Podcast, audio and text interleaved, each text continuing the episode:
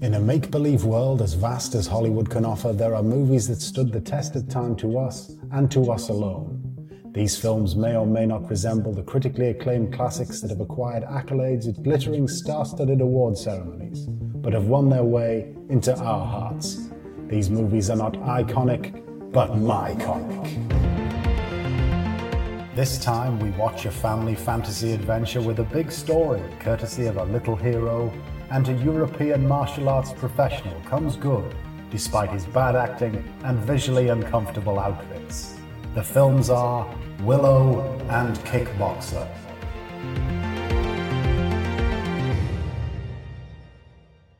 Do you want to lead us in? Or shall Sure. Ah, I? No, you no, you do it. I don't like doing it. I don't like the pressure. You don't like the pressure. No. there is. How many listeners do you ultimately think we have? Well, it's like three of my family, four of my family. I think on my Um, side, it's my dad. And I don't even know if he's actually listened to it or my sister. And my sister, and because he said about it to my sister. Although I have uh, mentioned it to a friend of mine who was a producer on a big, Oh. big time Charlie uh, podcast. Um, I'd give him a shout out if I thought we had more listeners, but we don't. Anyway, so welcome one and all to the Myconic Movies podcast again.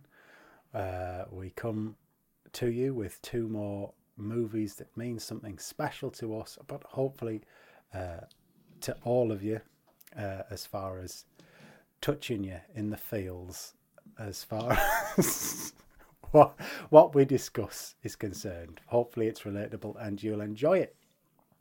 So perhaps you'd like to share with them uh, the movies we have this time around. And I'm going to specify. I picked Willow. You don't want to be associated with the one I picked. No, no. I, I have to distinct, make a very firm distinction between these two films. So, I picked Willow. You picked Kickboxer, the Van the Van Damme classic. Um, I, but I, I think I think we should do Willow first. Willow first. Well, Willow is very much a firm family favourite, isn't it? Yeah. As far This as is I think this is our first proper family film that we've covered. That's, Yeah. that, so en- we're encouraging everybody to get round, go go and watch this this week. Hmm. Get your families together, all ages can go can watch this. It's a it's a firm family family favorite film. it is very much one that you would associate with. It's Christmas time. Everybody's Yeah. together. What should Yeah. we watch? I know Willow. Let's watch Willow, isn't it? Yeah, uh, uh, the kind of thing that from all ages can watch. Um, so, without further ado, I will read to you the, the blurb. For those who haven't seen it, where have you been? Yeah. They, they don't, these people don't exist. Everybody's seen Willow. Do you think, or do you think maybe generationally there might be a few younger people who haven't haven't That's seen that's it? true. I don't think any of my kids have actually seen it, and I, ah. that's that's a great blight on on my fathering. Really, Especially as you that. as you have fathered Nelwyn children. all right. as I I knew. I think we need to address this early on Why? Because okay, so obviously Willow is about uh, a a dwarf. Can we Uh, say and- that? uh, yeah, I think that's a, a technical. Is it not technical small term. people? Okay, well, it, in, it it includes small people. Hmm. Willow is the lead character who is a small person, and now I don't have, neither do any of my uh, my offspring have any medical condition that we're aware of that that makes them small. But we are a family of small people, and. I knew I knew it would come up. I as soon it's almost like a self fulfilling prophecy. I knew that it would come up with me bringing up Willow, um, but I can appreciate to some degree the abuse that Willow suffers during this film. As a result And it- of being a small home. person. yes, yeah, It is. So I, I, I suppose if your kids and you are Nelwyns, that would make me and my kids Daikinis. that's correct. okay, we'll learn more a little about that as Yes. we as we discuss it. But here's the blurb for those who haven't seen it, who want a little bit of a, a a brief synopsis as to what it's about. So uh, when young Willow Ufgood, our lead played by Warwick Davis, um, finds an abandoned baby girl, he learns she is destined to end the reign of the wicked Queen Bavmorda. To protect the child, Willow must team up with a rogue swordsman played by Val Kilmer and overcome the forces of darkness in the ultimate battle of good versus evil. So that is pretty tame stuff, isn't it? It's classic Yeah. movie fodder as far as uh, what you'd expect from a fantasy film. This is fantasy, it's set in a world whereby there is all kinds of magic uh, and, and mystical uh, beings and creatures from fairies to pixies to brownies. Uh, the Nelwyn people, who are, of course, the small people of Willow and his village. Uh, the Daikini people, who the Nelwyns refer to as being just kind of our normal sized people. Well, that, that's a loaded term. Come on. Okay, non Nelwyn sized people. No, no, we, we would call it hu- average human size. Average human. Okay, fair Yeah. enough. Um, so getting getting started. What what when did you first see? Like I say, this family family classic. Pass. So this was what 1989, I think. So I'd have been six. 1988, 1989, I think. Uh, 1988. 1988. Okay, so so I can't remember the first time because I'd have watched it. Certainly not at the cinema. So this is probably would have been on TV, Christmas TV, when it would you know first out. So probably 91, you know, ni- 1990, 91. We might have even rented it on on VHS at some point. Yeah. But it uh, so I'd have been like seven, seven or eight maybe, and it's just I don't remember a time pre Willow, if that makes sense. It's Yeah. it's always been in my psyche. It's been with us for so It's long. been with us forever. Yeah, yeah. Um, so and and that and it would have been then any time it was on TV, any Christmas, Easter, bank holiday, whatever, it I'd have watched it because it it is a it's it is just like a, a classic kind of thrill, uh, family thrill film. You know, fantasy adventure. Yeah, brilliant. So that that would have been that how I was introduced to it. I, as I said, I don't remember a time before Willow. I assume that's the same for you because you're even a little bit younger than me. So Yeah, absolutely. Um, I want to say, I know I've already cited it as being like a Christmas movie. I honestly think that's probably when I first Hmm. sat and watched it with my sisters, my brother, family. Everybody sat watching Willow at Christmas. Um, it's almost like one of those films where it's comforting. It's almost comforting in a way. It's so familiar that when you put it on, it's like music that you've listened to for years and years, and you're so familiar with the band and the music and the lyrics. Um, it's that kind of thing. Watching it again, perhaps in the context of us being a bit more critical of it, if you like, and picking stuff out from the movie.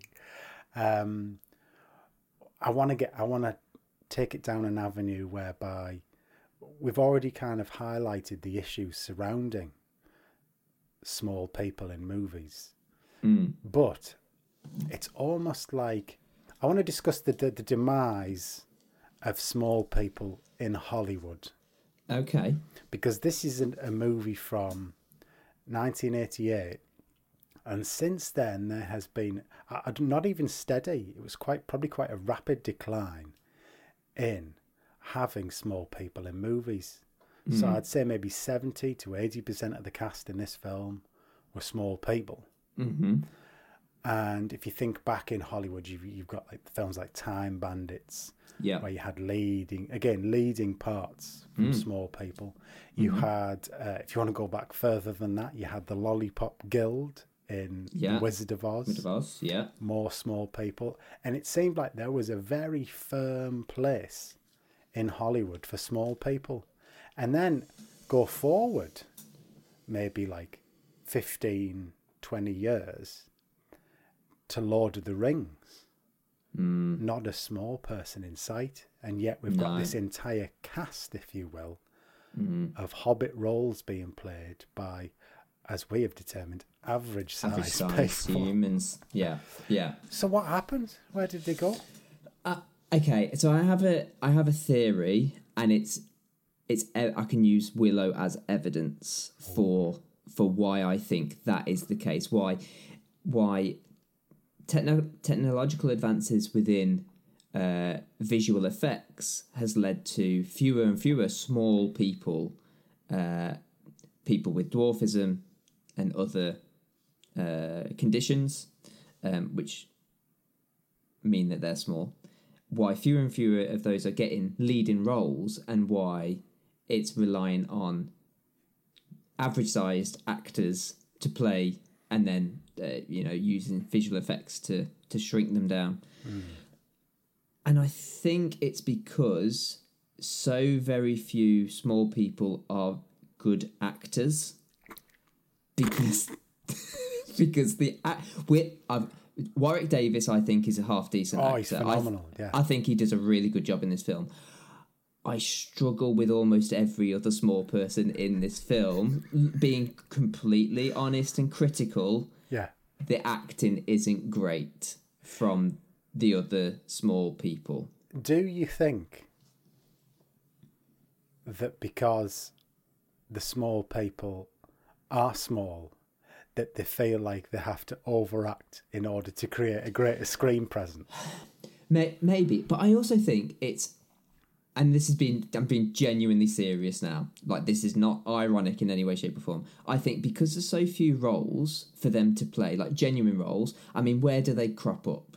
They crop up in pantomime. They crop up as mythical creatures. Mm-hmm. Like, do you know what I mean? They're they're almost typecast to play a type of role. It's it's a dwarf in a in a uh, what did I just say? Um, in a uh, pantomime. Yeah, yeah. Yeah, they're they're playing fantasy characters, wizards, little little funny creatures that have special powers and stuff. Yeah. They're not playing straight up roles. They're Um, they're mean- always mythical. In, in on the whole, Yeah, yeah. so so they don't get to to to act just kind of straight. Yeah. And so because those opportunities aren't available to them, I think that the their acting abilities just aren't aren't as up to scratch as people who of average size who can play a variety of roles and hmm. and get their you know Not as earn their stripes. not as finely tuned, perhaps. They've Yeah. not had the opportunity to really grow as an actor.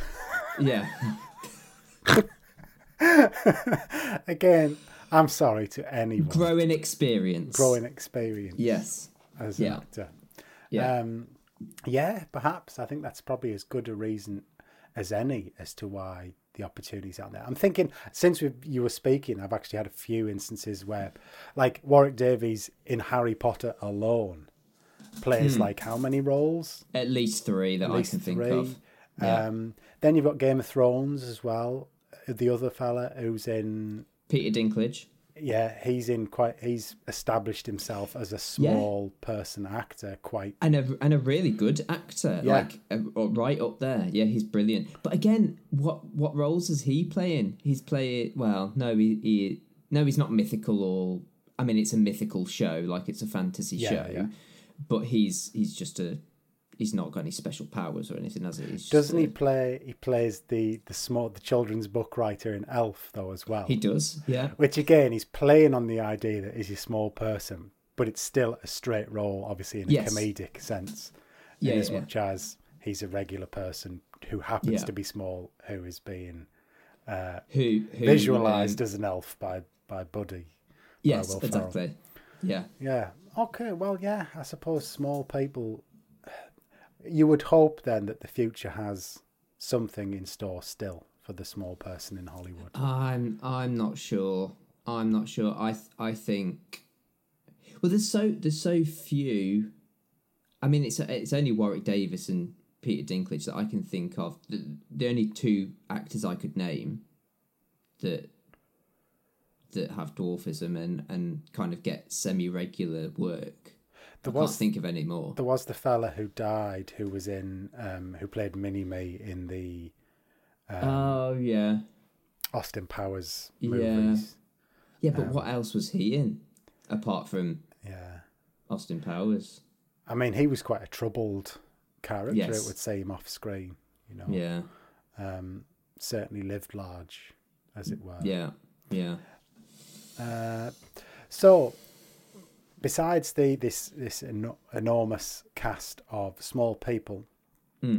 what were some of the, the, the key moments or the things that struck you whilst watching Willow again as a as a, a firm favourite? Okay, so I I think the the story's fairly generic, right? It's it's a evil queen who rules over this this land, this this mythical land, and there's a prophecy. There's always a prophecy, a prophecy of a baby being born that will cause her demise and will break her control and rule Well, over this kingdom. it's messianic, isn't it? It's Messianic, the usual. yeah. A baby is born. Yes. It's going to save us all, kind of thing. Yes. Why is there always a mark that identifies this destroyer of a? There's there's always an identifying mark because that's the first thing they check for. Is there's a mark on on what's her name? I can't even think what the baby's Oh, name is. Elora Danan. Uh, Elora Dana. Uh, There's always an identifying mark. Anyway, so it's, the, the story's fairly generic. It's fairly straightforward. It's a story we've heard many, many times before, um, but that doesn't bother me. The, the the way in which the story unfolds with with with the unlikely hero again, ev it's all very very generic. An unlikely hero who is sent on a quest to go and save to save the baby that will ultimately save all of mankind. Yeah. Like that that's the role of Willow. I think that the so the the story although it's been it is generic, I think it's it's it's really really good.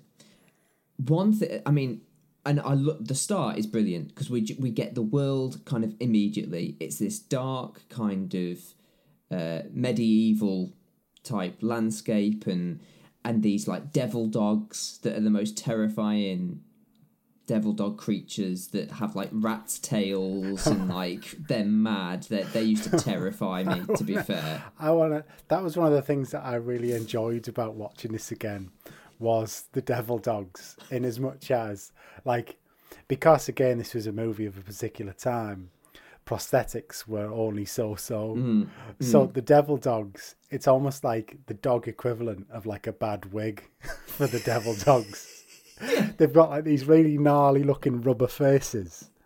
And then, yeah, the rat's tails and this proper nuts hairdos on the back. Mm-hmm, mm-hmm.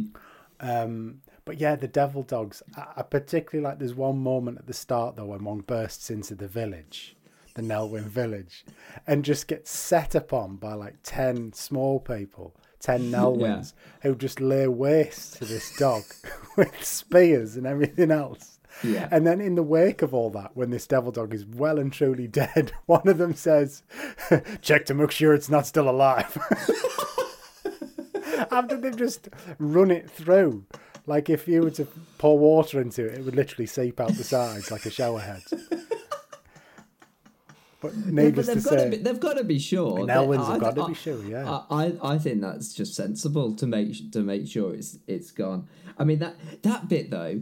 So that bit where the, the devil dogs enter, they're actually called. I found out what they're called. They're called Nockmaar hounds. ah, right. It's interesting that one we of- both called them devil dogs, though. as Yeah, well. In my 'cause- notes, I wrote devil dogs. But that bit's genuinely terrifying when they because I'm, and I don't know whether it's because I'm a small person, but like, because you just think like they, these are gonna run amok. They get this this village is gonna be wiped out by these devil dogs. Yeah. And the little uh, Willow's little daughter, and she's just she's just weeping, screaming and yeah. weeping, and, and um, yeah, it's it's terrifying. But that that that bit's really really good. Um, I tell you who who really surprises me because I've got a low uh, low opinion of him for some reason. I don't really understand why. Val Kilmer in this film is brilliant. He plays the role so so well, and he is.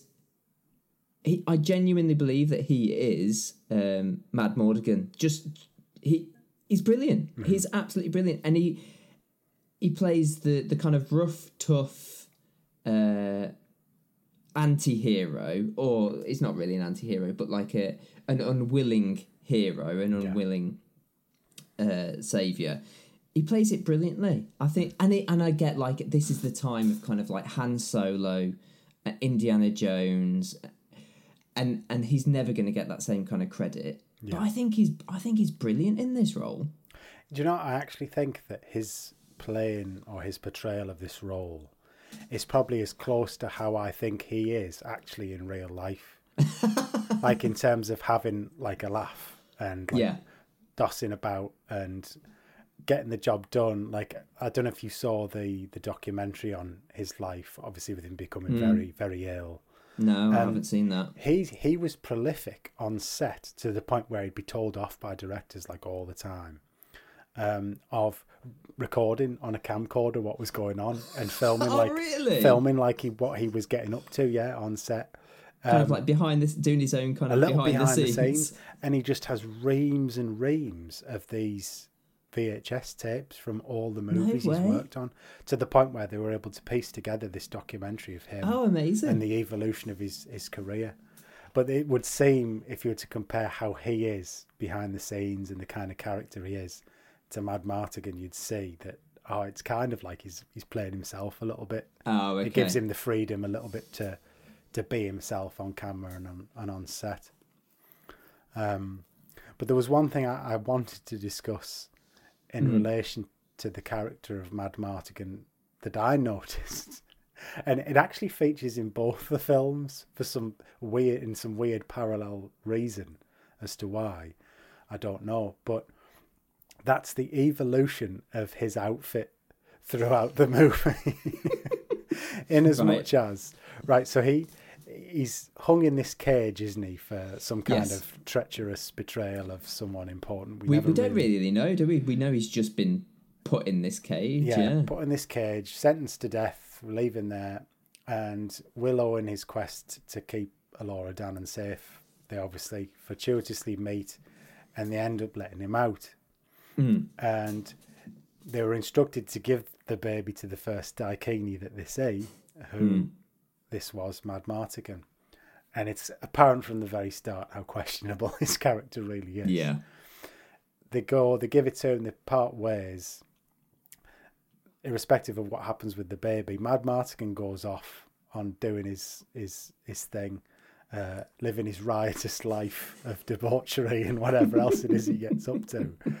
And it's clear from one of the scenes he's having an affair with a woman Mm. whose husband is very close at hand in the bar downstairs of the inn there upstairs in one of the rooms.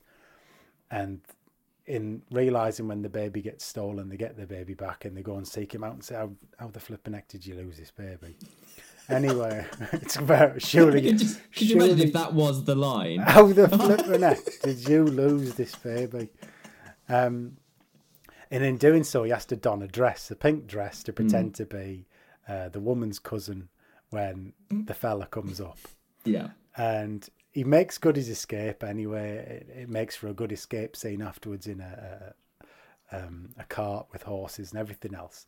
And he ends up in this dress. That's his outfit for the next few scenes. Yes. Yeah. He's captured, right? And oh no! So in between that scene and him being captured by the baddies, he then fashions the dress into like a pair of like pink parachute pants. Yeah. It's it's amazing. that he That tucks so into good. his boots, and it's like Yeah. this is this perfect outfit he's created Yeah. from a dress and a belt and a pair of boots. Yeah. But then, from going as incredible as you think that transition then is, he gets captured, and then the next time we see him, he's on horseback, and they've been cut off into like a pair of a pair of pink like Daisy Dukes. so now he's just wearing he's topless. Yeah. Days, pink Daisy Dukes and boots shackled Mm. Yeah. to a horse as a prisoner. And you're just like, But, but that's, so quite the wardrobe change there. But it's also realistic because of course he's not he hasn't got spare clothes and they're not going to give him Yeah. some alternative clothing to wear. I think that is, from the costume department that is brilliant thinking. Yeah. Just like we're we're going to change his outfit but it's still in keeping with what he was previously wearing. We're going to just adjust it Yeah. To It's- make to make it look a bit different. And it worked. Yeah, in your mind, you're like, oh yeah, look, he's got he's Yeah. gone from parachute pants to Daisy Dukes in, the, in the blink of an eye. But you don't think twice about it No, because you're just no. like that. I- That was 'cause- what he was wearing. Until you've just brought that up, it didn't even occur to me that he was wearing the same dress, just in a, an in an altered way. But that is so good. That is so good. Can I come back to that scene Mm-hmm. where he's so he's having it off with with this married woman whose husband's downstairs, and yeah, she's we we, we enter the room um, with Willow, and he's he's trying. Yeah, she she's she's quickly trying to stick him in a dress and and and come up with this story that she's her cousin and you know just visiting and and he has to don a, a female voice and cover his face as much as possible so the husband comes in um let, let me just find find the bit uh What's the where I wrote- husband's name again? Is it like okay uh it's is it Lug or something like that? Oh, it is. It's Lug. Yes, I found. I found it in my notes. His name is Lug. Um, so Lug comes in and and instead of being like, well, he is a bit like, oh, who, are you? And, sh- and and his wife's like, oh, this is my this is my cousin. She's come to visit me, and he instantly starts hitting on Val Kilmer on on Mad Martigan, thinking it's his wife's cousin. Hmm. So what kind of a, a marriage is this? in front like, of his wife. oh yeah, she's right there, and he and he asks. The, the most inappropriate question to ask any human being in the world, but let alone your wife's cousin. He goes, "Wanna breed?" Yeah, there's what and he, it is. Uh, but but Mad Martigan's um, response is even better. He goes, "Hmm, "Tempting." but no. Yeah, he, he becomes properly amorous in a way that, like, yeah, I was actually thinking when that was happening, it's like, did we sit and watch this as a family? No, yeah, Like, he's properly feeling him, her, Mad Martigan's fake under, under, Yeah. under boobs that he's got going on, Yeah. pillow boobs. yeah. Instantly sexually assaults her. Yeah, Like, essentially. instantly. Yeah. But yeah, I was thinking, goodness, what did we make of this back in the early 90s, watching this as a That that flew that flew right over my head as a kid. I didn't get the connection. It was just kind of like, here's a man trying to chat up a woman. I don't think I really fully understood like how inappropriate that whole that whole scenario is. Yeah. In fact, actually, I, one of the things that I noticed as well when I was watching this, as in terms of just for this to be a family classic, a family favourite, there were quite a few properly either dodgy bits or graphic bits. Where I just thought, Stroud, this is insane. So yeah, a proper like uh, sexual predator groping Yeah. someone who he believes to be a woman. The the behavior the behavior is inappropriate regardless. Um, there's one bit that properly shocked me when they're um, they're in the village. This looking for the baby still, the soldiers, and one of the um, it's when they're up in the mountain at this point. They've made good their escape, and the Bavmorda's soldiers and her daughter, who's a baddie to begin with, of course, um, who eventually falls for Val Kilmer, um, uh, are after people. The villagers are kind of trying to defend and hide them, and this one uh, soldier just walks up to this other villager who's already on the floor and just boots him in the face, Yeah. square in the face. Um, there's the trolls, so the trolls at the end, who I remember as a kid being properly Terrified. terrified, of. Yeah. Yeah. Um, one of them, there's this bit where it just gets ripped to bits in like by a magic spell and completely like inverted to the point where you see blood and innards and everything else. it kind of looks like a pulsating brain. Yeah, it just looks like this mass, this fleshy mass. Um, and then there's the some there's some of the battle action when somebody gets the leg caught in like a bear trap as well. it's like all of this stuff. And the one, you know, when you first start watching a movie and in the top left corner, it gives you a little bit of a warning about some of the Yes. content. So, in spite of all this, the only um, warning that was given was contains tobacco depiction. so we can have groping, sexual predators, mindless violence, Yeah. gore, but this Yeah. movie contains tobacco depictions, so just be aware. That's mad. What was that on Disney Plus? That was Disney was Plus, Disney yeah. Plus. I mean, come on, get get your uh, get your priorities right. Yeah. To just depict tobacco, really.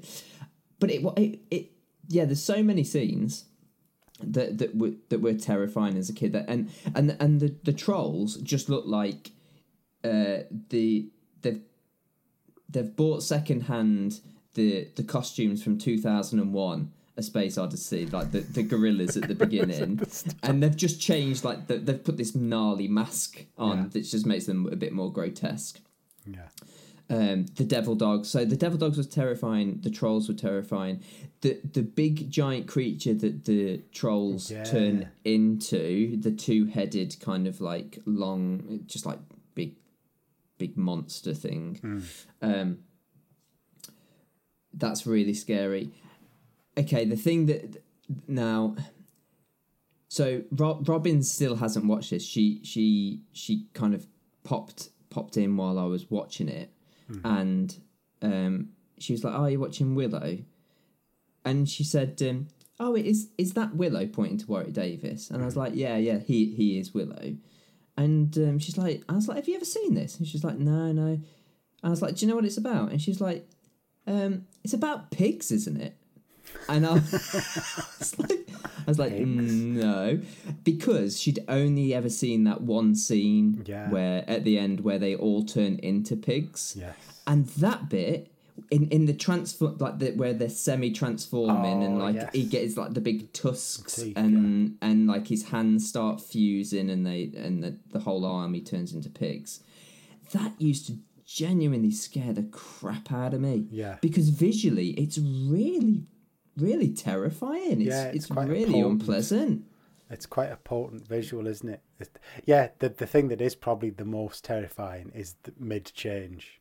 Yeah. When they turn Oh, to when pigs. they're when they're just pigs, it's just like, all right, they're Yeah. just pigs. But it's it's that it's the realization and the way they start kind of like oh, some of them start probably start like writhing around on the floor and, stuff, yeah, yeah. it's it's really really horrible. Yeah. Yeah, so the uh, number of things, I suppose, in a good way though, that you look back on fondly, where, whereby you think, "Oh yeah, I was properly terrified as that of that as a kid," but by that same token, you were kind of morbidly fascinated by it, and you'd Yeah. still keep coming You back. couldn't take your eye, yeah, you can't take your eyes off it. Yeah, and it's in, it's funny. I've written written this down. So when when um what's her name? What's the queen's name? Bad Bad Morda. Bav Morda. Oh, ba- Bath Morda. When when she's casting that spell and turning them all into pigs, because she's got her evil priests that are always kind of hmm. milling around, hasn't, hasn't she? And one of one of them properly gives her side eye, like, "Whoa, take take it easy. This is this is a bit much." He, he, he, he's oh, like, "Whoa." I tell you one thing that doesn't stand up in this film, and I know like it's not a big deal, but the whole love story between Mad Martigan and Bad Morda's daughter, and I can't think what her name is, but so, she's uh, Sorsha. Sorsha. So, like at the beginning, she's she's one of the first characters we see, and she's she's identified the baby. Oh yeah. She's she's whipped that baby from its mother and is take takes it off to, you know, ready to take it off to her mom to, for it to be killed, right? Yeah. For it to be slaughtered. So she's pr- she's pretty evil, right? She she she comes across Mad Martigan halfway through the film or whatever, and he clearly likes her straight away, right? He's you know he's he's a red blooded male. Yeah. She she's she's a beautiful beautiful average side human. You know it it's a match made in It's a, it's a little bit kind of um, like playground courtship as well. Oh, I hate you. Get get away from me. Oh, you're Yeah. such a wrong, Yeah. aren't you? Oh, yeah. I'd love to. what is he says? I love. I'm looking at your leg because I'd like to break it. like it, yeah, exactly What- that kind of thing. Just trying to get her attention because it is that kind of look. I I hate who you are, but I'm really attracted to you. yeah. Then he has this potion blasted oh, in his face, which makes him fall in love with the first person, whatever that he that he sees, and he just so happens to see her, and he's overcome, and he professes this this uncharacteristic poem. You know, he, he kind of recites uh, poetry prose to her, and that's all it's that's all it takes, and it plants this seed in her head where she's kind of like, oh, actually, Does he I, like I, me? I does it like, and then, then the, the the thing that really sells it to her and which turns her completely, is when they're in that place with the trolls and the big monster, and he's fighting off like single handedly like her entire army, and she's she's just stood watching watching him fight, mm. and that then she just turns and she sides with him and starts fighting her own army. Now, come on, that that doesn't stand up in a in a writing kind of way because we don't even see. I tell you why. If they'd have written in just even a little hint that she was a bit unsure of killing this infant infant child, um, but she's not. She's she's full in, full in, full in until this man turns her head, and it's a bit weak. Come on, even for 1988, th- this is we we need something a bit more to show that she, sh why she would just do a complete 180 and go You from need- the evil side to the good side. You need to understand the power that in 1988 a man with long hair actually had. And so here you've got Val Kilmer wearing his hair un- just unkempt, Unkempt. flowing, Mm, and then uh, in certain scenes scraped back into the ponytail. a proper man's man, isn't he? Yeah, and, and sometimes I actually think in one of the scenes when he's under the influence of the love powder, the special pixie dust, that he's wearing like a black open shirt. Do you know what I mean? He looked like an extra from some kind of uh, rock band, essentially. Well, do, do you think? Do you think what it what it was, and that whole scene kind of um, instills a bit of kind of Morrissey because he had like flat, flowing kind of blousey type tops that he would Yeah. wear, kind of like semi-open, Like like, halfway down his navel. top. Yeah, yeah, kind of new romantic, and and and he's and he showed his his sensitive side by by reciting some kind of uh, poetry type prose and. Yeah, And then by the and then next thing you know, he's properly handy with a sword. Oh, so he's got everything really, It's full hasn't he? package. Hair, Yeah. wardrobe, All right. Okay. love poems, swordsmanship. I stand corrected. I stand corrected. It's, if you were in her fine. shoes, you'd do the same. That's all I'm saying. Yeah, I do have one other thing which I think is is difficult to buy. So this baby that's going to destroy the evil queen's reign. Why can't? Because she she get the they're pre- she gets the baby at the very beginning of the film, like the first minute, the baby is in the possession of the queen, right, the evil queen. And then there's always a really long-winded ritual which they have to go through to kill to course. kill the baby, to kill this this whoever the, the whoever's got the power to bring their reign to an end. Mm. There's always a really long ritual. It and at the beginning, It doesn't just warrant time and effort. It warrants a specific outfit. yeah, outfits. You need ingredients. You know, that you got to wait for thunder and lightning. It, Yeah. it's it, and the trouble is, is that she loses the baby at the very beginning of the film. As they're preparing for this ritual, it allows time for somebody to come and snatch that baby away, and, and it's gone, right? So you would have thought by the end of the film, when it's now back in her possession, that they'd just like slit its throat or smash its head in or something. Just get it over and done Just get with. that baby finished off. Yeah. We don't need the lightning this time. No, I'm not going to make that mistake again. Pass me that giant rock. It's all over Yeah, with. baby's but gone. again, but they, but it's not. So they have to prepare for this really long ritual, and then she turns into Mumm-Ra. She's just wearing like ribbons. Oh, yeah, just does, like. yeah. Just uh, like bandages underneath her cloak, and it's and it's a real Mumm-Ra kind of feel that she that she's going for, mummified kind of under under Mm. her robes.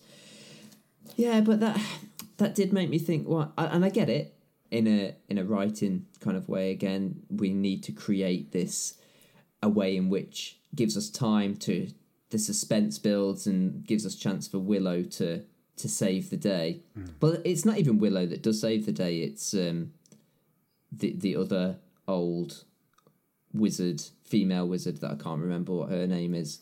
Oh, Roselle. Raziel. I mean, she ultimately does does the job, but Willow. Oh no, because he does the magic trick. He does the pig, the pig trick. he does. yeah. He does the pig trick. Yeah, fair enough. Fair enough. But the- the- there's always- hand. Yeah, there's always a really long ritual, and I, I just think flipping Yeah, I, I want. that's a I mistake. I want us to think. I know we mentioned it a little bit earlier on. We'd get to it um, about some of the the cheap shots that are taken at the expense of uh, the small people in the movie. Yeah. One question I had as I watched it, and as the term was used over and over again, was: Is the term peck used, or was it ever used as a slur for small people before the movie, or was That's it good- made for the movie question. to be used? Good question. Um, now I don't know, but I imagine, I imagine it was used beforehand, but I think it really ramped up after. I Oh, think yeah. this kind of normalized it, It and I think small, small, small people everywhere after this film came out were like, oh, were no, brandished peck. This is gonna. We're gonna live with this for the next thirty years. And I, I, I think it's overused in this film because all the different people refer to Willow as Peck. Like Mm-hmm. it's almost like universally like just accepted that he's just going to be called Peck. And even the Brownies, who are significantly smaller, call him Peck. So the Nelwyns, they. They never stood a chance, did they? No, no. I think one of the scenes, like the, when they first find Mad Martigan in the cage, the term peck, I, I, I didn't count, but it's used like 20 times in the space of about two minutes. It's a lot. Yeah, yeah. And, it's like- too much. It is too much to the point where you're like, oh, this is, is getting a bit strong. I'm starting It's- to really empathise here with. A modern day equivalent, I would be, is the use of the N word in any Quentin Tarantino film. It's overly used. Yeah, it is. Yeah, and also one of the other things was how how undignified it was of Val Kilmer to almost treat him like a child when he comes out the cage. Like he picks him up and he throws him up in the air and like Yeah. puts him on his shoulders. Or, or like even as an act of compassion where he can't walk anymore, like he picks him up when they're prisoners being pulled behind the horse. Uh, yes, he picks him up and puts him on his shoulders like a little kid. It's like, oh, I know obviously that's meant to be, like I say, an act of compassion, but Yeah. there is something a little bit undignified about picking up a fully grown man Mm. and putting him on your shoulders simply because you can as a result of him being. being a small being small. Yeah. Do you know that he was only like 18 when this was filmed? Warwick Davis. You see, I did wonder that because I thought he's getting on now, Yeah. and this is 1988. So how Yeah. old must he have been? Yeah, so yeah, he was he was only again. about he was only about 18. And I think he's I think he plays it so well. Like I at no point do you go, "Oh, this is a kid playing like a an Hmm. adult like a, you know, cuz you you you would imagine he's with two young kids like that, his character's got to be like 30ish. No, you see, he plays it like a man of experience. I would say. And I tell you what, when they lose the baby for the second time in the in that castle scene where where and I understand he's why he's so kind of like emotionally raw is because he's is this is the most terrifying experience he's ever had and there's trolls and there's this big two-headed thing and all these soldiers and he's and he's he's blooded he's he's kind of got blood pouring down his face because he's been battered about but the way he reacts to losing a uh, what's her name? Elora Danan. Laura Danan, yeah. And it genuinely made made me tear up a bit because I just I felt felt I felt oh his yeah, because pain. he stumbles, doesn't he? Yeah, and he falls and over, like, yeah. oh, he's, Ah. he's, he's in bits. yeah, Yeah, he Yeah. elicits genuine sympathy from you, as if you Yeah. know, doesn't he? yeah. And the music's really good as well in this film. Shout out to Howard Shore. I think it's a great soundtrack. I think it's a great score. Iconic, an iconic Yeah. soundtrack without a Yeah. doubt. Yeah, it's brilliant. So- thinking now about your favourite moment. Any, I mean, we've obviously discussed a lot of our favourite moments. Are there any out standout favourite moments and or lines from the movie? Okay, so my favourite moment is when they're when they're sledding down the mountainside, and it's clear that Willow they've not put a stunt double in; they've just literally replaced him with like a rubber dummy because he literally is just solid. So when we used to watch this um, as a family, do you remember um, the? do you remember the like busts that girls used to get to do their hair? Oh yes, and they were yeah, called yeah, it the girls' world. That's what they were called. so that shot in the movie, I remember again my brother and sister watching it, and they used to call that particular shot the girls' world shot because it just looked like they'd, they'd taken Willow and replaced him with the girls' world, and then he jumps.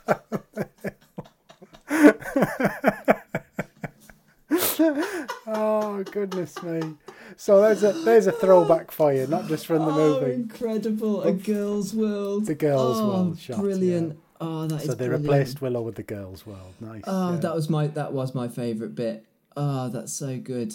Oh, My my favourite Yeah, moment, yours? which both caught me by surprise and made me chuckle, was when the dragon's head just explodes. Yeah, straight, yeah. straight up covers everyone in flipping dragon head bits. Yeah, and it yeah. falls to the ground. And it's the fact that it just like almost like a cartoon balloon first, like boom, and just explodes over everyone. Well, that whole scene where you have like the the fake Val Kilmer on top of it as well. It's Oh, like yeah, it- like it's it's not good. It's yeah. not good. It's not visually visually very good that bit, but it it doesn't matter. It's still great. Stop, stop motion Val Kilmer. Yeah. Um, and then I only have one favourite line, which is a bit. Okay. It's odd. It doesn't come from any of the main characters, but again, it took me by surprise. Because Okay. I suppose again, it um, it typifies the the the the derogatory attitude towards the Nelwyn people as Hmm. they go into like the bar to try and find your man upstairs. Yes. One of the fellas who's off his tree in the bar spots the two Nelwyns, um, Meegosh, and Willow, and he says, "Get out of here, or we'll cook you. I missed that. I didn't hear that. We'll cook you." I'm like, "Struth." Of all the threats to make, not I'm going to flip in, kick your head in, or I'll oh. give you a hard hiding. Oh, we'll Oh, cook me. you. Yeah, you- like a lobster. I'll oh. just pick you straight up and chuck you in a in a pot of boiling water, Yeah. and we'll cook you up like a so delicacy. that, that line really struck a chord. Oh, I, well, m- mine is somewhat off camera as well. You you you you kind of blink and you miss it, kind of thing. So when they're in the village council, after the devil dogs have come in and and they're trying to establish what what's been going on, how to, you know, what can be done about this. What some somebody off camera just goes. Who's to blame? It's like they're looking for a scapegoat. it's they're looking for somebody to yeah, it is, isn't it? because he goes, "Who's to blame?" He goes, "Who's to blame for this? We must find the culprit and throw him in the pit." Oh, in the pit. Well, Yeah. All I can imagine is because it's a, a village of small people. It's the, the, the Oh, pit, that's the worst the thing. Pit, the pit isn't very deep, is it? I No, suppose? no, no, no. It's like three foot, but it's deep enough. Yeah, Deep enough to hold an Elwyn. yeah, that was my, goodness. favorite. But uh, this has got so when the, in the fight scenes, the sound effects, it's the same. If you've watched uh, Indiana Jones, the originals, whenever somebody gets punched, there's a very distinct sound in the Indian- Indiana Jones films, Right. and that is just used in in Willow. It's the exact same sound. It's, It Ah. is like the a proper deep kind of thud punch. I suppose it's like the it's the George Lucas Foley artist, I guess, isn't it? yeah, I think that's what it is. And also, whenever somebody gets knocked off a horse, it's the scream is always the same from from from the person. They just they just put the same kind of scream. I've I've tried to practice it and try and recreate it for you, but I'm just no good. But it's quite quite high pitched, Isn't it And it's kind of like a It's the Wil uh, the Wilhelm scream. Do you know? oh no, I don't know the the Wilhelm scream. right. Okay. So this is Hollywood cinema's greatest ever sound Foley artist in joke. Right. So oh, okay. the film, the film, I can't. It was a western. I can't remember whether Wilhelm was included in the title of the western or was the character who first made the noise. Um, gets shot off his horse, and he goes ah, and he makes this really over dramatic noise as he goes down off the horse. Somebody recorded it, and the Wilhelm scream, if warranted, is used in every single Hollywood movie ever since. Fantastic. I love that. That is so great. the Wilhelm scream, look it up. Okay. I'm pretty sure Yeah. there's a YouTube video which has every single film. Oh, it's like oh, hours wow. long and has Yeah, every Wilhelm is. scream. But yeah, that's that's the Wilhelm scream. I actually thought the same thing. I was like, oh, there it is. There's the Wilhelm Yeah. scream. Got it. Cool. Well, I suppose in closing, with regards to Willow, did you spot this uh, month's Hollywood working class hero in the movie? Hmm. Might have been hard to spot because he was in heavy costume. Wa- it- Was it the was it the dude Skeletor? Was it the dude who get who has a skeleton face mask? No, no. No. So this uh, working class hero is Kevin Pollak. Okay. Kevin, of course, when you hear that name, you immediately now go, "Of course it was." Yes, of course. No. So Kevin Pollak was playing one of the brownies.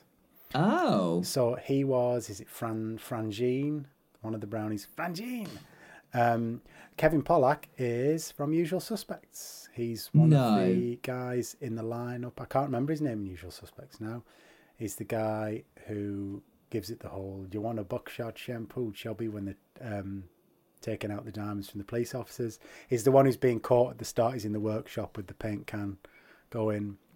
He's also in Wayne's World 2 when they're putting the concert on, and he's the city permit guy with the dodgy eye. Oh yes. yes. Are you kidding? I give my right eye. So Kevin Pollak plays him. He's been in numerous other movies. I'm Oh, sure. wow. Once you, once you know, you see him and you go, oh, of course it's Kevin I did not have a clue.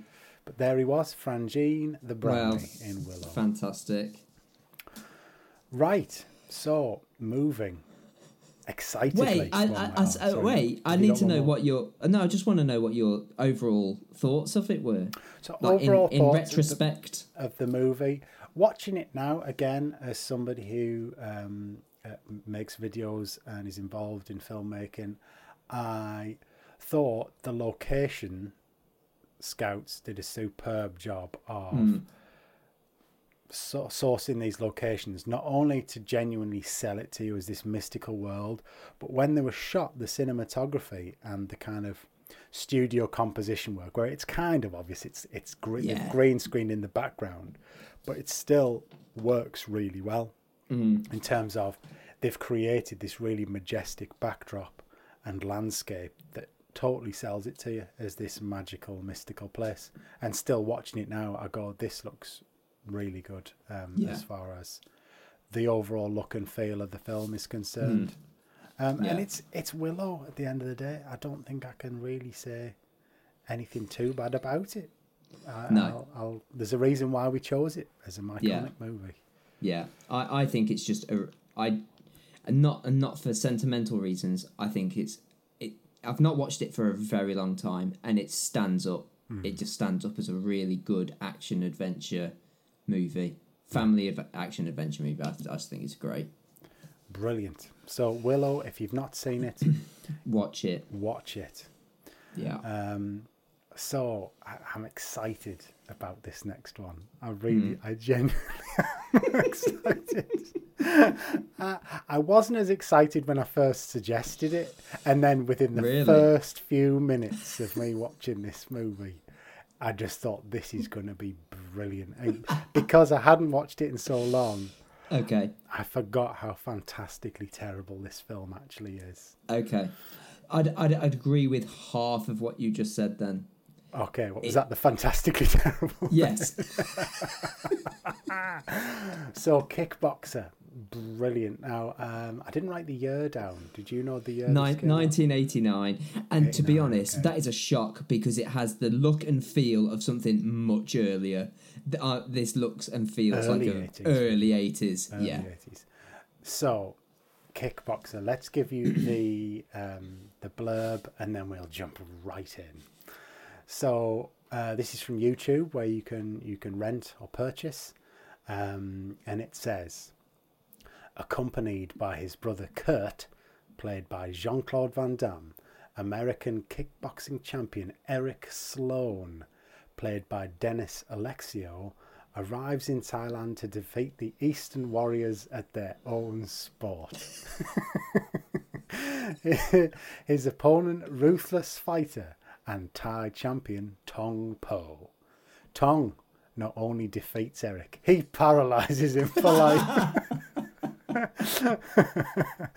Crazed with anger, Kurt vows revenge after a crash course in the ancient techniques of kickboxing from Thai master Xian Chow. Kurt challenges Tong. Their battle to the finish, born of lust, power, and revenge, will leave only one man standing. And I'll give you one guess as to who that might be. Mm, yeah, the, uh, from from the very start, we know how this film's going to end. Yeah. So that pretty much that synopsis there tells you every single thing you need to know about the Mm-hmm. story. But I'm hoping, given what I've taken note of and what you have, that we're going to go in a completely different direction. I, I the reason I got so excited by this film was that in the first few minutes of the movie, I was immediately be confronted visually by a tight Jheri curl on Dennis Alexio, the, the seediest of mustaches, Yeah, um, some some a double denim outfit on Jean Claude Van Damme, not just double denim, double denim with cut off sleeves. yeah, yeah. I made I made special note of that.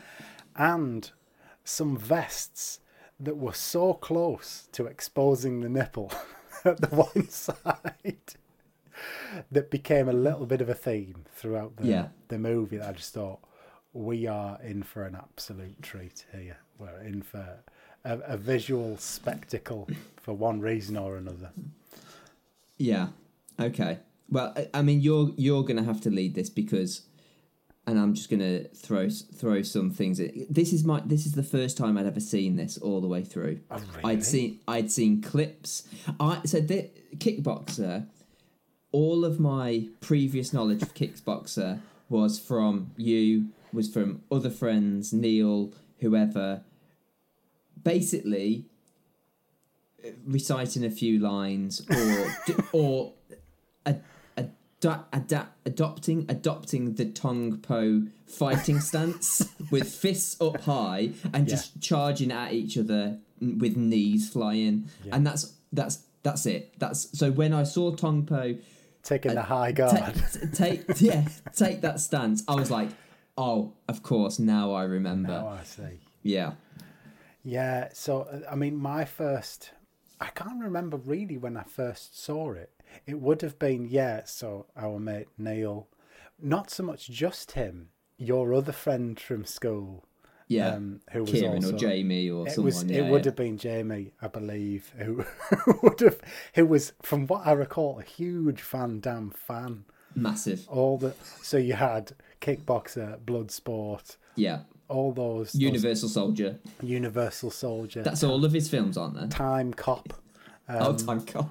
Yeah. all the Van Damme classics from the, the late 80s, early 90s were kind of introduced to me and us, yeah, through that avenue.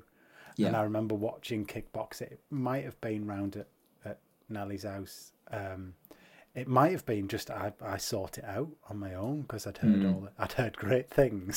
So I thought, brilliant, let's let's have a look um, and see what, what this is all about. so as the synopsis suggests, what are you laughing at? Are you? There's there's another bit. There's another bit that made me laugh, and I can see I can see one of my friends re reenacting this bit, but I want to get to that when we get to it. Okay. So, the, as it says in the synopsis, Van Damme's brother, um, Eric. He's Sorry, I need to stop right there. so Eric and Kurt, his brothers. his They're very brother. tenuous. I mean, it, they don't look like brothers. I mean, Eric looks like AC Slater from Saved by the Bell. thing is, my wife said that. She walks in at the one moment and she says, "Isn't he from Saved by the Bell?" He's like the jock football player from Saved it was the it was the first thing I was just like I mean all already I'm questioning the believability of this film. The fact that these are supposed to be brothers. He is a straight up American. Van Damme has got this really thick Belgian accent. Yeah. and, and and they look nothing alike. And then there's even like a little bit of like a bit of dialogue where they they talk about and they make it very clear Oh, that they s- are spell it out, don't they? yeah, like we are brothers. Like, and it's not even like half brothers. They've got the same dad and the same mom. One's been raised by the mom and one's been raised by the dad. But somehow that has mean, meant that they look completely different. Yeah. It, it, yeah. Already, I'm already just like this is not believable as a film. Yeah. So the thing that I really, I kind of semi enjoyed in a in a little bit of a sadistic way, but I think you you're kind of supposed to as well, is how Eric is totally being set up at the start of the film to get his ass kicked. Yes. like as far as it comes in. It's showing him him beating up all these guys. I, I believe actually Dennis Alexio was a legit um, Muay Thai fighter. That's why they Oh, got really? him in the role. Yeah. well, that doesn't surprise me because. It sounds like all of his lines have been overdubbed after the fact, and I imagine Yes. that's because he's a terrible actor. he couldn't he couldn't deliver them yeah. So uh, yeah dennis alexio's there to the point where he's getting set up and one of the lines he delivers i'm like oh, okay right yeah you're you're gonna get it big time. Tong po's gunning for you. Is when it cuts to him post fight opening fight. Yeah he's got the, the championship belt in the us and it's like um, Eric, what's next for you? The reporter asks him, and he says, Where are you going to go? I hear Thailand's got some great fighters. Maybe you'd think about going over to Bangkok. And he's like, Bangkok, Taiwan, Tokyo, makes no difference. I'm kicking ass wherever I go. and you're like, oh, okay, right, I see. Well, you are, you're going to get it, son. I'll tell you this much Yeah. right now with that kind of attitude. Maybe it played up to my sense of uh, xenophobia when it comes to Americans. and the fact that this guy is being set up, you know he's going to get beaten and it's going to end badly. And the fact that he's American, I'm like, yeah, he had it coming though, didn't he? well, it's because it's because that idea of like so he's con- he's won the national championships in America, hasn't he? Yeah. Therefore, he thinks he is the best Muay Thai fighter in the world because he's won the American the national championships. oh, no, I think he's being touted as the world champion at uh, that point. Oh, is he? I thought that was just the national championships. Oh, no. Oh, okay. he's All right. champ. Well, well then I, I understand his arrogance a little bit more. Yeah. So that was something that I really stuck out in the in the initial uh, opening few scenes. The other one was, like you said, they really don't do him any favors in these opening scenes. They they then go to Bangkok, right? I'm going to mm-hmm. take on the world's best, and uh, it's hilarious how stoked he then is to go and pick up a hooker in Bangkok because it's Yeah. like, mate, you do realise you did this through no effort of your own. It's her job, in as much as you can chat her up in inverted commas. You can bring her flowers, but Yeah. At It the end no of the difference. day, it was going to happen, wasn't it? Yeah, money's money's going to change hands. This Yeah. is a transactional thing. But Yeah. like he like he said to Van Damme, doesn't matter. She wants to make it with the champ. Oh. the thing is, he makes they make it him so unlikable that when the inevitable demise happens, I couldn't care less. Like I, I couldn't care less that he's that he's paralyzed because he's such an unlikable. person. yeah, you're like, yes, good. Yeah, Tong Po. I'm I'm rooting for Tong Po in this fight. well, Sure. uh, well, let's get to that Yes, a bit let's later. get to it. Yeah. So in terms of so Tong Po is the main main protagonist, if you like, in terms of our baddie. Um, looking to take on first of all, he flipping batters the life out of um, Eric and now Kurt, distraught at what's happened, needs to wait, go. wait, wait, wait. Go on the we we need to talk about the way that that he actually does inflict that injury on Eric Mm-hmm. because it's the most feeble, like crappiest way. Like I'm expecting, like you know, in in in um, uh, Dark Knight Rises, where Bane lifts Batman above his head and he slams him down Oh, and like breaks breaks, his two. back. Yeah. He just he just elbows him on the back when when he's like on all fours. It's just the most. Oh, and this is after Eric has thrown the towel. In, sorry, that Kurt has thrown the towel Oh, in, yeah. and Tong Po is like no chance. Kicks kicks the towel back out the ring and, and just has his like final final uh, finish him move on him and snaps Prior to that, though, you'd think if he wasn't absolutely battered, doesn't he? He delivers like some proper 10, 15 hit combos in Hmm. quick succession in his face and his. Yeah. body. It's Yeah. like if he was a heavyweight Muay Thai kickboxer, anyone in the world would have gone down after being Oh, hit yeah. like that. yeah, So maybe it was quite literally the mo uh, the the elbow that broke Eric's back. you know, he was already broken inside, so maybe that's all it Okay, took. so he was, he was weakened and uh, Tong Po had already softened him up. Yeah, Maybe, maybe so. Oh, can I just say though, talking about the um, the choreography of the fight scenes, Hmm. did you notice that Jean Claude Van Damme choreographed and directed all the fights? of course he did. of course he did. Of all the things he had to do, it was that Hmm. to make himself look like the flipping mutts nuts at fighting. um, so yeah, I- I, think we then move on, don't we? Um, and there's this moment, obviously, with all these move, fight movies, especially, there's the big loss.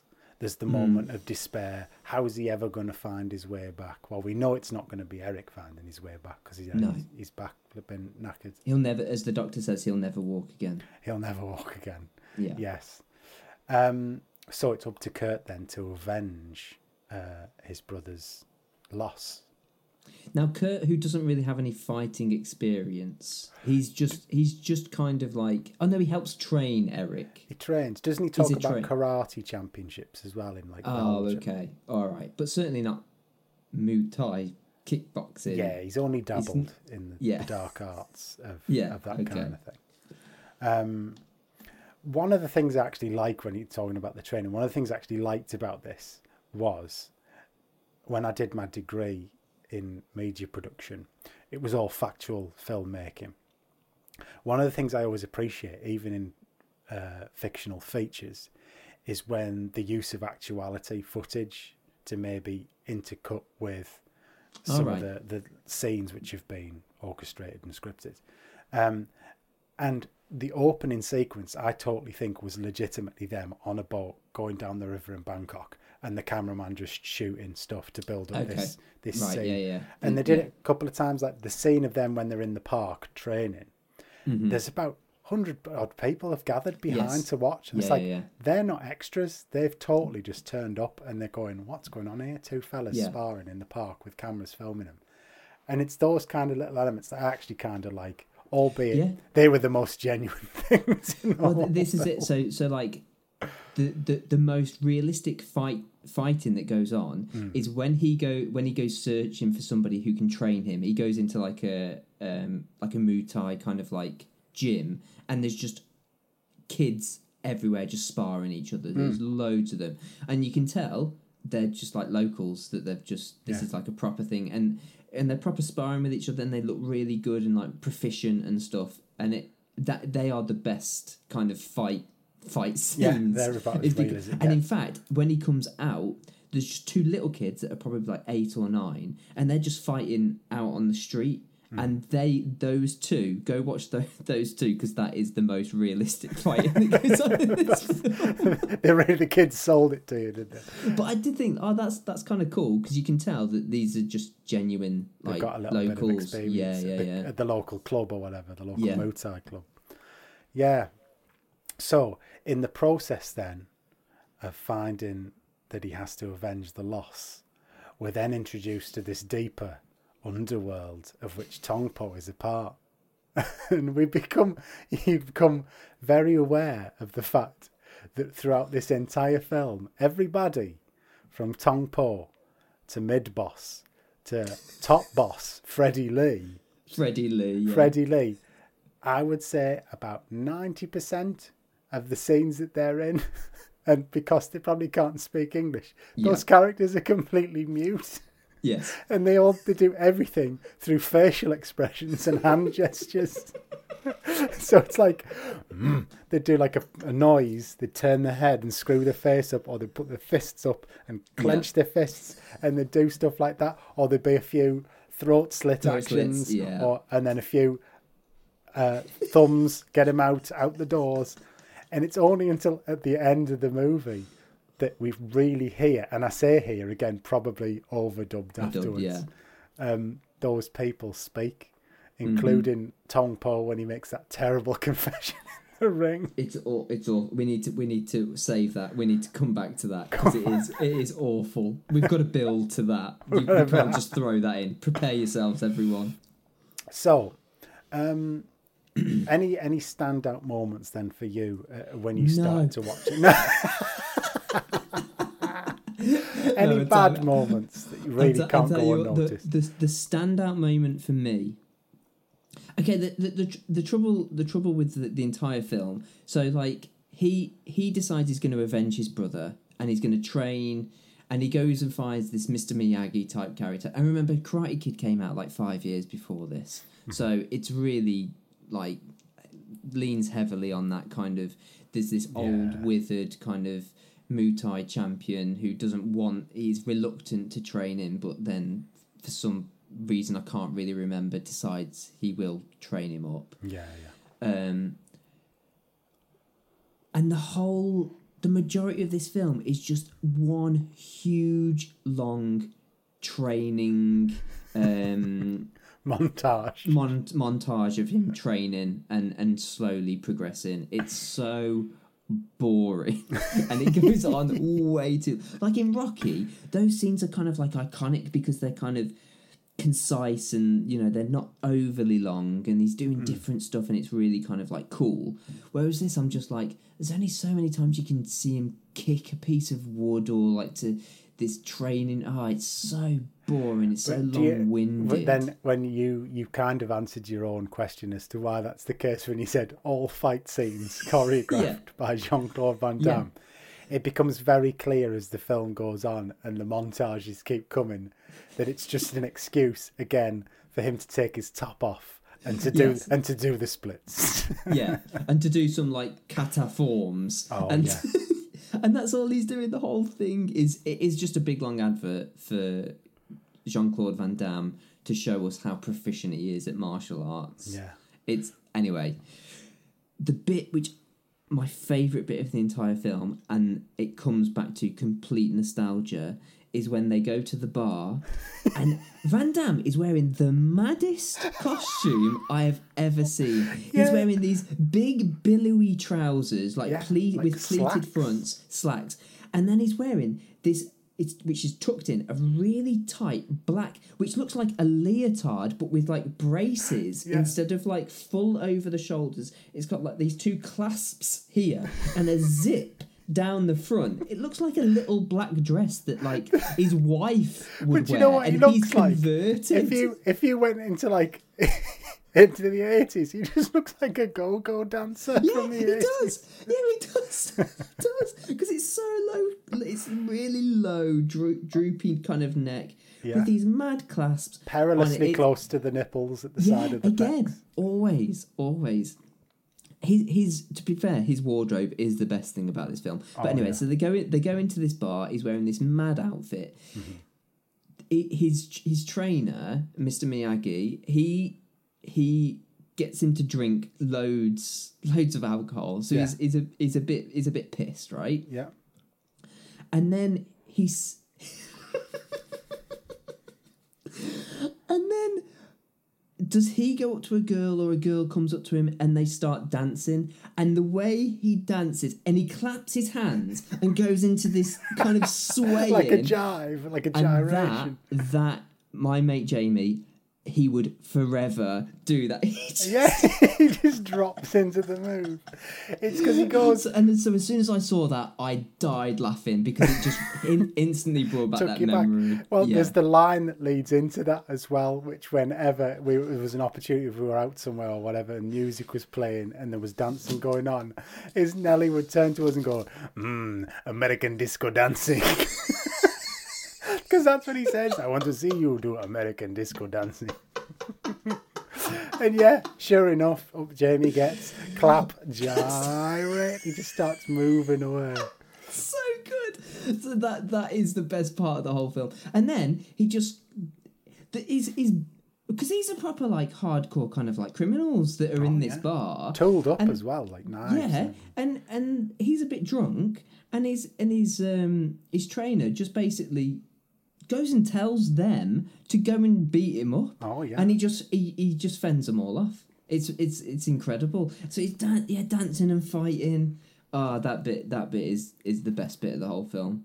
Now, That's my I, highlight. I have a confession to make after having watched this film as well. Now, one of my my musical dirty secrets, if you like, or not so much. I'm I'm okay with it now, so I'm I'm quite happy Yeah. to say is that I am I'm very much um, a purveyor of some of the finest jazz funk that the 70s and 80s uh, has seen. And so this particular soundtrack, I didn't realize that the whole soundtrack was written and performed by this one guy called Paul Hertzog, All right. um, including that Is track. he is he a relation of Werner? I don't know. It wouldn't. That would be something, wouldn't it? So Paul Hertzog writes everything from the synth slap bass score of this entire Right. film, with hints of like Eastern panpipe and flute Yes. and stuff. Um, but he also wrote that song "Feel So Good" um, Oh, today. So I, I have to confess, the next day on Spotify, I brought up the album and I was walking to pick the kids up, listening to the track that, that Van Damme in his go-go dancer outfit was listening to. And so I'm walking down the street, headphones in, going to pick the kids up. Almost, almost went did the flipping clap move round the corners, listening to this tune. Um, so that was a real highlight for me. The one that I wanted to live on the next day, listening to the tunes. Um, I mentioned earlier when we were talking about Willow how um, one of the things that I noticed was the evolution of Mad Martigan Val Kilmer's outfit. There was also uh, an evolution of outfits throughout the the various training montages with regards to what um, Van Damme was wearing. So he he goes to train with Chow in the flipping Thai boonies.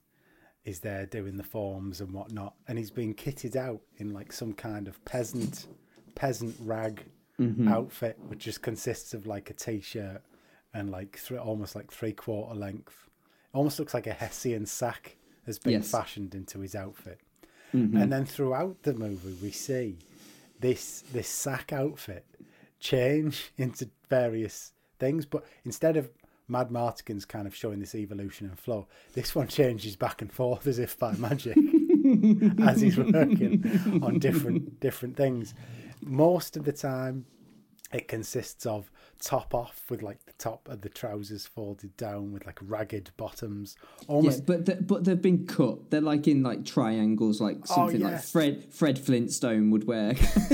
yeah, they're almost yeah, some kind of prehistoric outfit that he's found, yeah, and um, or that somebody's tried to make look old. yeah. So it's it's like how can we make this look tatty and worn?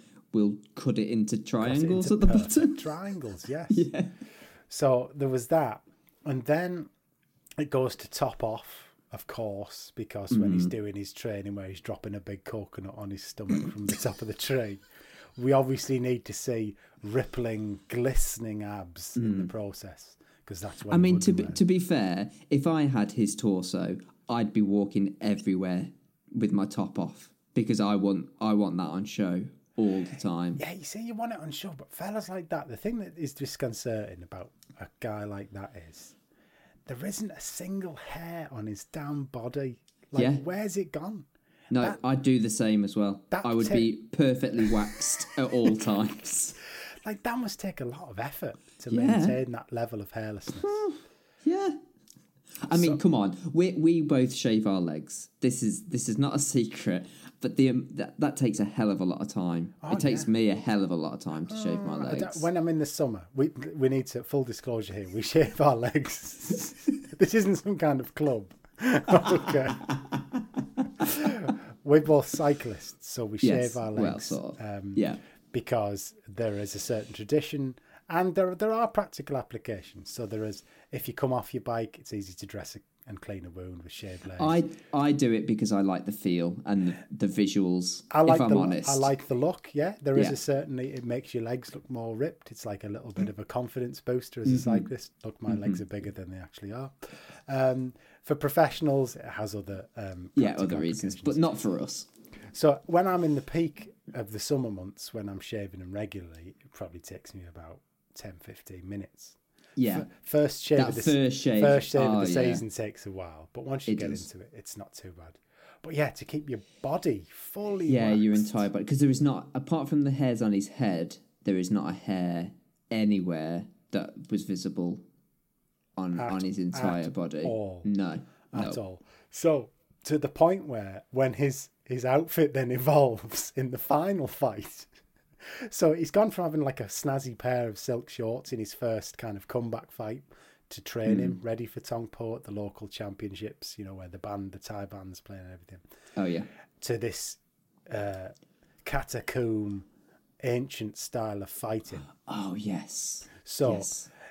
it, they they dip their hands in resin and then in glass, obviously, because the notion of a Thai fight isn't brutal enough. No, We need to make it far more devastating. So therefore, we're going to make them dip their hands in rags, their ragged hands in resin and glass, and then he's wearing. The peasant outfit has now evolved into like an action loin, which is just, it goes round the top, round the front to cover the vitals. And then there's a few shots where he's decked and he's on the floor and he does a few roll rolls on the floor to avoid being decked some more. And it's clear that it's been fashioned into like an action thong.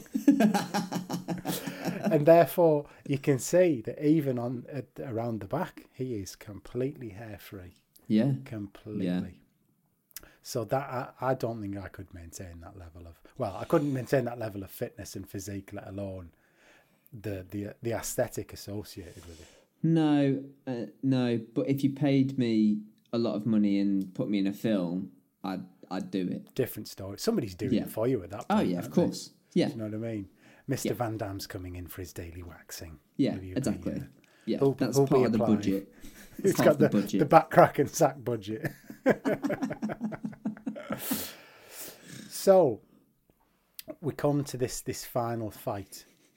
Now, one of the things I also want to acknowledge, this is again wardrobe slash hair and makeup related, is Tong Po, albeit this is meant to sell it to us as an audience as traditional Thai hairdo, Mm, is a top knot, hmm waist length ponytail.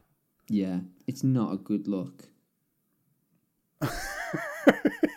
Can you say that about Thai traditional Thai looks? Is it? Yeah, or is I- it I- Hollywood's perception of a traditional I think it, I think it's Hollywood's perception. It's like how can we make him look? What what distinctive look can we give him? Yeah. And that is a very distinctive look. It's not. a- Yeah.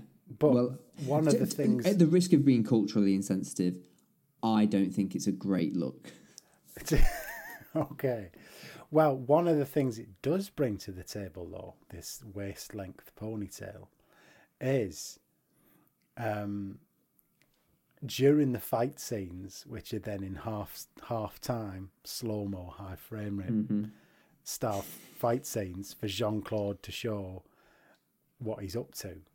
Um, it accentuates, it adds a, an extra dimension of cinematic accentuation to see this uh, ponytail flailing round in the air, like almost like a lasso, and it almost like points it like wraps around his body, and he's like as he takes hits to the face, he like rolls his Oh, head. maybe back. that's maybe that's what they did it for then to really really give it some some kind of yeah a vis- a visual clue of how how he's getting the better of Tong Po.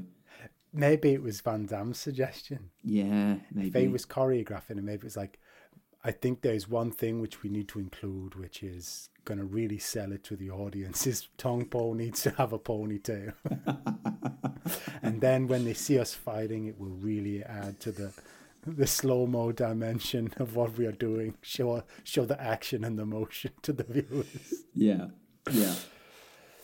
Brilliant. Well, were there any other standout moments? Okay, you? so th- th- these are standout, but in a bad, bad kind of let's way. hear it. Let's hear it. Okay, so there's so much sexual assault that goes on in this film. It's really Yes. bad. So, and also, can I just say this? Right. So Kurt's brother has been. They're in. They're in Thailand. They're not in America. This is an unknown country to them. That this is not somewhere where they've got all the mod cons and you know Yeah. they're comfortable being in this country. His brother's just been paralyzed. He gets kind of like abandoned on on the street Yeah. from from the fight. They go to the hospital.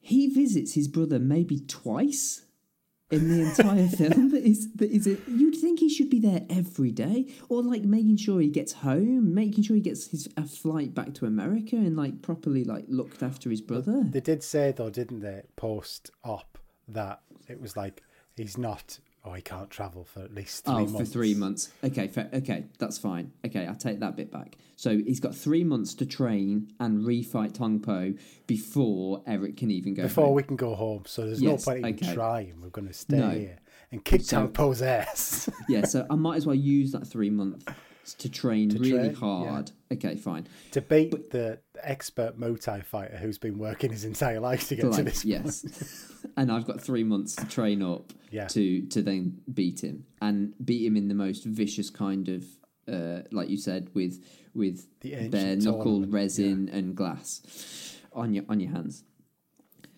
But he only visits him twice, Yeah. which you would think he should be spending more time at the hospital with his with his brother because his brother's got no no no friends, nobody That's else true. there. But he had it coming, didn't he? We Well, established that. yeah, because he's an, unlike, an, an unlikable. But all the characters are unlikable, apart from Van, Van Damme mainly.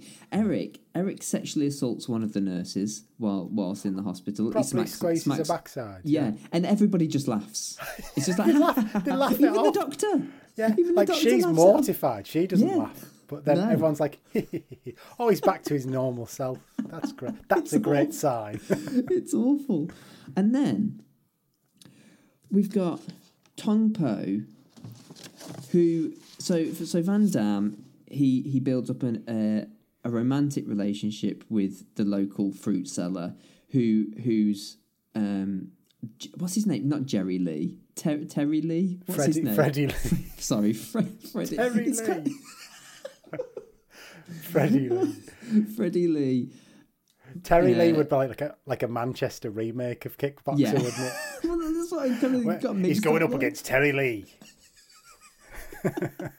and he's and he's fighting um oh, what's what's Tyson? Fury. No, not not Tyson Fury. Who's that bloke in the car? Do you know who I am? Ronnie, Ronnie Pickering. Pickering. He's going up against Ronnie Pickering. But, yeah, Ronnie Pickering's Terry Lee's organised a bare knuckle back. fight. Yeah. Yeah. Um.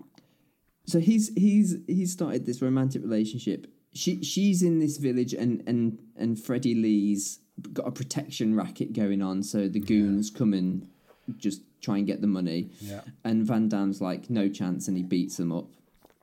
But he destroys, he basically destroys her shop. The- half the proce- village. in the process, so like the money, it would have been cheaper just to pay them off because he's destroyed half her produce, and she's that that money's gone now. A livelihood. Yeah. But uh, Tong Po, it's- I don't even want to say. It. So Tong Po get gets hold of her and and and rapes her. It's not. We don't see it, but we know that's what's happened, Yeah. right? Then uh, he's just about to fight. Oh no, he's in. Is he in the fight? And and Van Damme's bleeding He's bleeding. already given him a bit of a lick. Yeah. And Tong Po says to him, "You bleed like Mylee," and it's the it's the most Oh. horrible, and I get that we're supposed to really dislike Tong Po, but I just think that's so unnecessary. It's like a That cheap, yeah, it was like a so cheap line, wasn't it? It's like, come Yeah. on, mate. We know this is meant to be hard hitting stuff. We've got to this point in the film. We've realised it's not really hard Yeah, yeah, exactly. And this it comes it's so blunt and so kind of not in keeping with the rest of the film because it's it yeah, it's anyway, it's such a horrible, horrible line. But that doesn't motivate Van Damme. Do you know what motivates Van Damme to come out and, and win the fight? Seeing It's his- just his it's just his brother rocking up. in a wheelchair. Come on, Yeah. yes, come on. Yeah, and cheering him on. And that that is the catalyst for the change. And then he just absolutely whips him. whips Absolutely Po. devastates him. Yeah, with Yeah. multiple. Bah! we get slow motion. Bah! for about five minutes while he delivers blow after blow to Tong Po. Yeah. And we see that ponytail just flailing Flail. around. Yeah. Um, one of the best bits prior to that as well that we've overlooked was in the process. Um, before his brother turns up, he'd actually been kidnapped by the baddies, hadn't he? And they were holding him to Oh, ransom. I've- sorry, yeah, for, I completely forgot that bit. And we haven't even mentioned the sassy black man, which they oh, there's always a sassy black man, Taylor. Taylor, Taylor, Yeah. So Taylor, who is an ex- he's a Vietnam vet, isn't he? Of course, he Uh, is, yeah. Of course he is. So yeah, sorry, Eric's been kidnapped, and then you've just got this like side side scene going on Mm-hmm. where Taylor just goes in with with heavy artillery and just shoots up the place and, and and get and gets Eric back. Surely that would have been easier just to eliminate everyone with Taylor and his arsenal of Yeah, goodies. yeah. But I suppose you wouldn't have a hour and a half long training montage and an end fight, would you? But yeah, so prior to that, he's been taken hostage, and so they hold him to ransom and say, "Look, you go ten rounds or whatever with Tong Po, and you're going to take a right. beating every Yeah. round. I want to see you suffer." Blah blah. Yeah, Um, Because he's also mid mid level boss between Tong Po and Freddie Lee. He's put a million flipping ringgit bet or whatever it is on that's right. on the fight. So they go and help him. And Jean, in the process of him being kidnapped, didn't it? One of them threw a knife at Jean's dog. The dog dies. Yeah. No, the dog doesn't die though. oh, does it not? Oh No. no.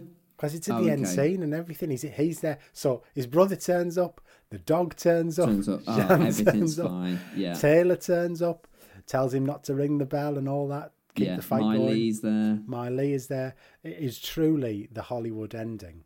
Yeah. Um, and in true Hollywood style, he gets revenge for the dog being stabbed. He singles out the guy who's kidnapped him and delivers like a punch. Oh, oh no, he doesn't punch his gooch. He gets like a flipping meat hook and just hooks the Oh, yeah, dude in the gooch right. and flipping hangs him up. him. Yes. And he says, That's Yeah. for my flipping dog. You Yeah. throw a knife at my dog, I'm going to hook your gooch and lift you off the ground. So that was a nice Hmm. moment for me. Yeah. Um, any standout lines for you? I mean, there were It- there were plenty to choose from. To be honest, the only one that really stood out was that awful Tong Po line, and it really hit home. It was just awful. But I can't. There was there was no, there was no other lines that I've written down as like classic kind of um, brilliant See, lines. Let's hear yours. I I was so Taylor, the guy, Mm-hmm. because he's a Vietnam vet who's is living in Bangkok now. He's enjoying the flaming strip clubs, lifestyle, and, the- and yeah, everything, all the all the So that's the first. That's the first thing he does after his brother's been paralysed. Taylor takes him to a strip club. yeah, what better place to drown your sorrows? So he takes him straight there. Um, for a few Perriers and uh, Oh yeah, he, and some eye- just drinks par- yeah, Perrier's. a couple of doesn't? Perriers and some eye candy, and um, and then the, he tries to elicit a bit of help from him, doesn't he? In the process, I need to be trained. I need you to take me Yes, to you someone. need to find me someone. Yeah. I need to get involved in getting my own back on Freddie Lee and Tong Po and all the buddies. And then he says, um, if they try to give Taylor a bit of depth because of his, his history as a vet. And he says, I don't want your blood on my hands. I've got enough already. so we go, whoa, what has he been up to? What oh, I suppose done? he's just been killing killing people in Vietnam. I imagine He's been that's what that's wiping out to. Viet Cong in the Yeah. droves. So he's Yeah. got enough already. And he's just drowning his sorrows in, in Bangkok. watering his way through Bangkok. You'd thought he'd go to a completely different kind of country because Vietnam and, and Thailand are very close, and like I assume that there's some similarities in in kind of culture a little bit.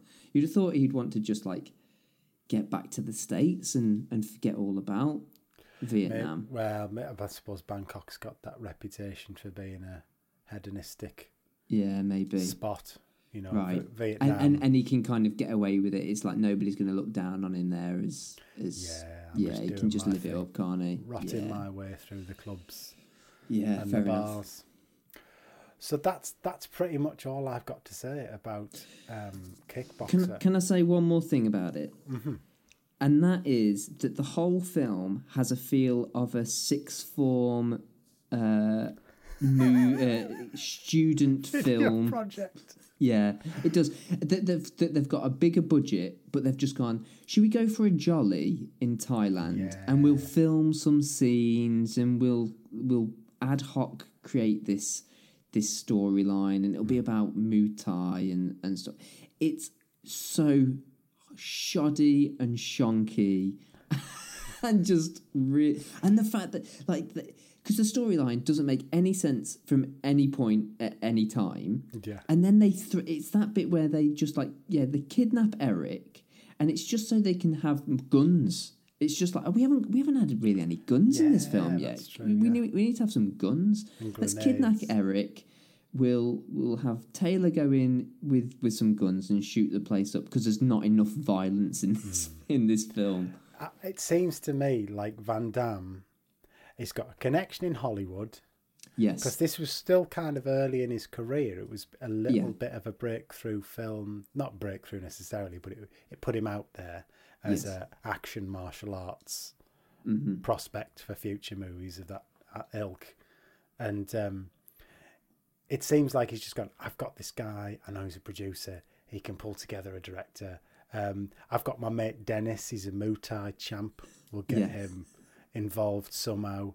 We'll machinate a story about a Muay Thai competition. I can be the lead. I can do a bit of Muay Thai. I'm a karate champ back in Belgium, but I can do some Muay Thai. And then that's it. Get some budget. Where can we shoot this? Let's go to Bangkok. yeah and yeah, it's just the weakest story and the Yeah. weakest, weakest plot, but with some relatively for certainly for 1989, 88, reasonably high production value because they've got some kind of connection in Hollywood, and they've managed to pull together this this film um, that's then put Van Damme on the map, and that's Yeah. it. Hollywood was trying to shake him then for the next 15 years. yeah yeah Brilliant. Well, I think that draws us to a close. it does Um, yeah, it really does. Kickboxer um, certainly bears no cultural uh, and or artistic significance, but it was a good, nice trip down memory lane for us in terms of the utter schlock movies we used to watch. so until next time, we will see you all anon.